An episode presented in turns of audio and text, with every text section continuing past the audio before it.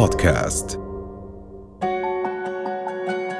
رؤيا بودكاست بالتعاون مع مؤسسة أريج تقدم بودكاست ميت وات قصص جديدة لواقع حقيقي You are three now, okay? يلا sit down. Let's start together. One, two, three, four, five. مع ارتفاع نسبة الأسر الأردنية التي تعيلها أو تشارك في إعالتها النساء، وجدت كثير من الأردنيات أنفسهن أمام تحد كبير بفقدان وظائفهن والخروج من سوق العمل بسبب الإغلاقات الناتجة عن جائحة كورونا التي أثرت بشكل مباشر على الاقتصاد وبسبب نظرة المجتمع المغلوطة التي تستسهل الاستغناء عنهن باعتبارهن أقل إنتاجية. أوامر الدفاع كلياتها كانت آه، يعني في ضغط على الأم العاملة وعلينا إحنا كمعلمات في القطاع الخاص. القطاع هذا بتكثر فيه تشغيل النساء أكثر من الذكور مشان هيك ظهرت عندنا مشكلة إنهاء خدمات أو تأخير أجور للنساء مش بسبب الجنس من حيث الذكر أو الأنثى. تقرير دائرة الإحصاءات العامة بيشير إلى أنه النساء فقدنا وظائف أكثر من الرجال. فكيف تأثرت النساء اقتصادياً واجتماعياً بالجائحة؟ ولماذا تعد النساء الأكثر تضرراً من الجائحة؟ وهل وفرت الأردن ضماناً اجتماعياً لحماية النساء المتضررات من الجائحة؟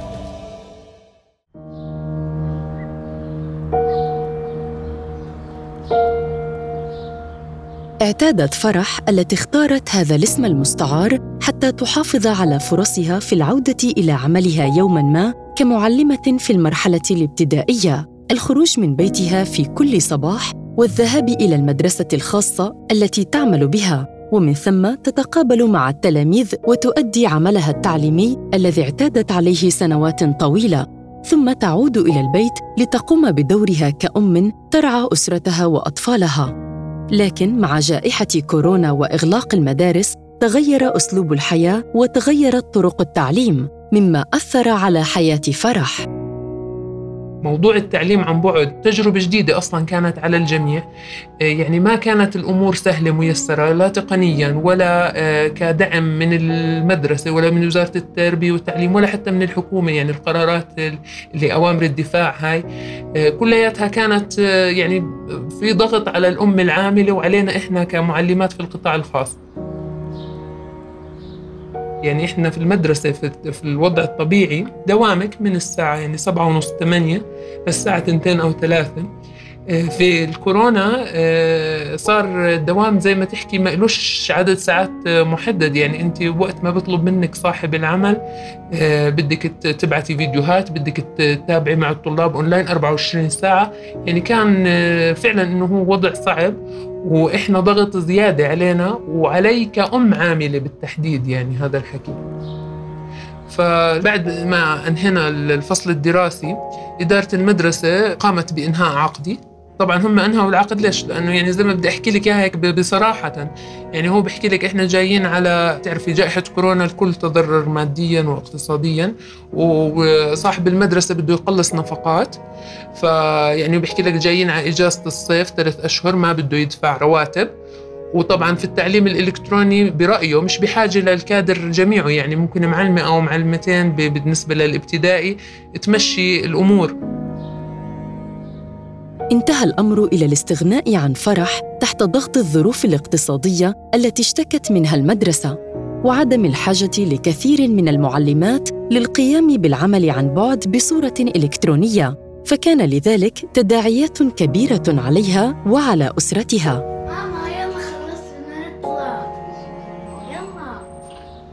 أنا حاليا يعني ما عندي عمل وصراحة يعني آه، في البيت لكن يعني الوضع الاقتصادي بشكل عام آه، يعني من سيء لأسوأ. يعني إحنا كنا أنا وزوجي اثنين مسؤولين عن الإنفاق في البيت آه، وعلينا كثير التزامات يعني بيت أجار مثلا كهرباء مي مدارس أولاد وهيك. يعني هلأ حاليا الوضع كثير صعب وما في جهة إنك أنت تلجئي لها. أخرجت الجائحة فرح ومعها الكثير من النساء الأردنيات من سوق العمل وتسببت لهن في أزمة اقتصادية أكدتها أرقام دائرة الإحصاءات العامة التي ذكرت أن معدل البطالة بين النساء ارتفع إلى 33.6 وأصبحت النساء الضحية الأولى للكورونا. فذهبنا إلى الخبير الاقتصادي العمالي أحمد عوض لنسأله عن التأثير الاقتصادي للجائحة على النساء عن أسبابه وتداعياته. جائحة كورونا والإغلاقات جميعها أثرت على عمل النساء في سوق العمل بشكل سلبي جدا. صحيح أثرت على الذكور والإناث بشكل كبير ولكن على النساء أثرت بشكل أكبر. لذلك بنلاحظ أنه أرقام البطالة بتشير وتقرير دائرة الإحصاءات العامة بيشير إلى أنه السي النساء فقدنا وظائف أكثر من الرجال. وهذا يعود إلى عدة أسباب. السبب الأول يعود إلى أنه النساء كان أسهل يتم الاستغناء عنهم في من المؤسسات.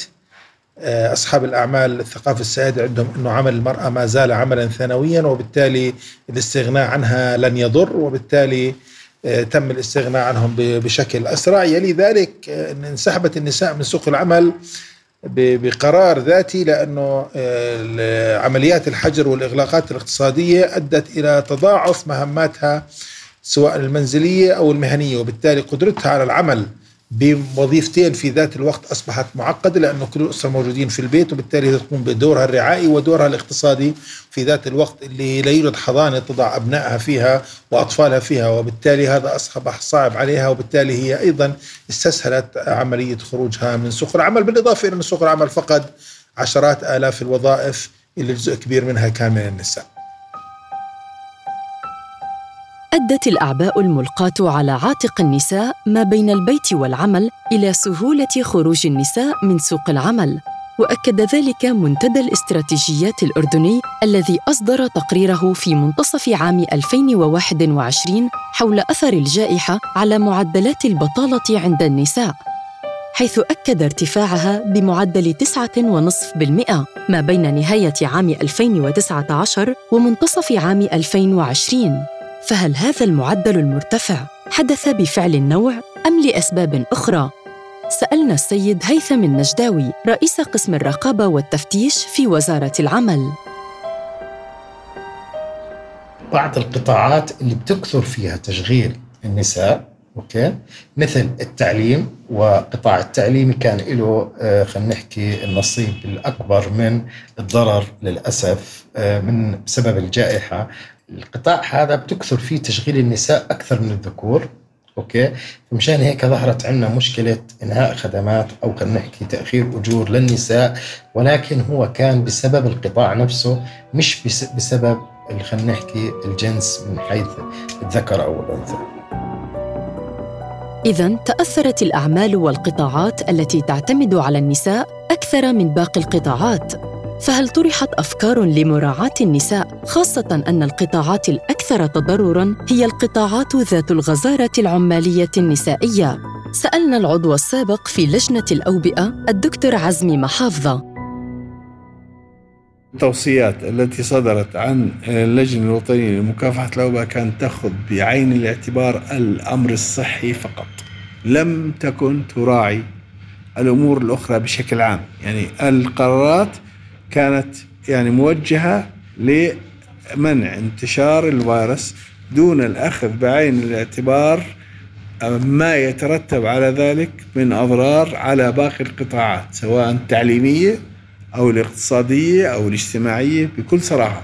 يعني كان الواجب أن تأخذ اللجنة بعين الاعتبار والحكومة أيضا بعين الاعتبار الأضرار التي تقع على باقي القطاعات ومنها عمل المرأة يعني لم يكن هذا استثناء فعمل المرأة بالتأكيد تأثر سلبا وخاصة بقوانين الدفاع التي صدرت والإغلاقات. هناك في أعمال حرة أغلقت كثير ومنها أعمال يعني فيها المرأة خاصة بالتعليم والصحة هم أكثر شيء.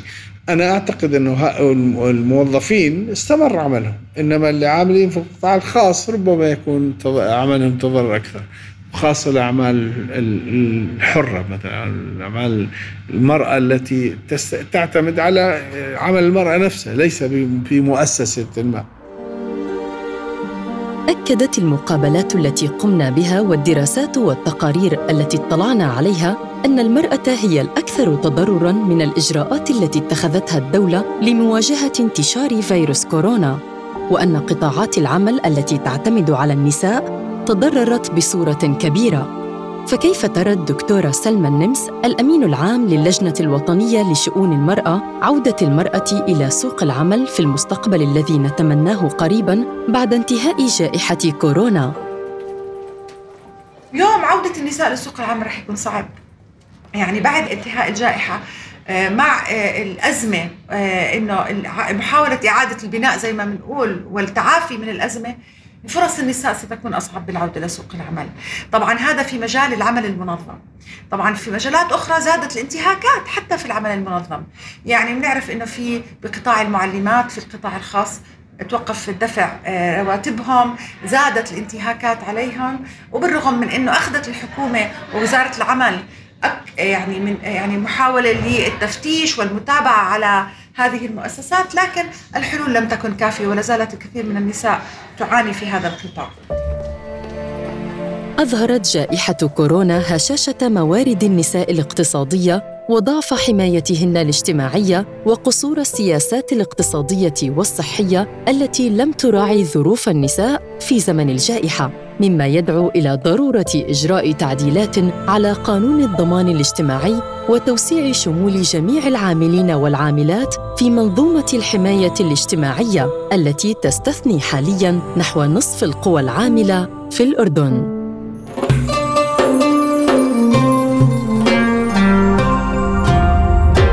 رؤيا بودكاست.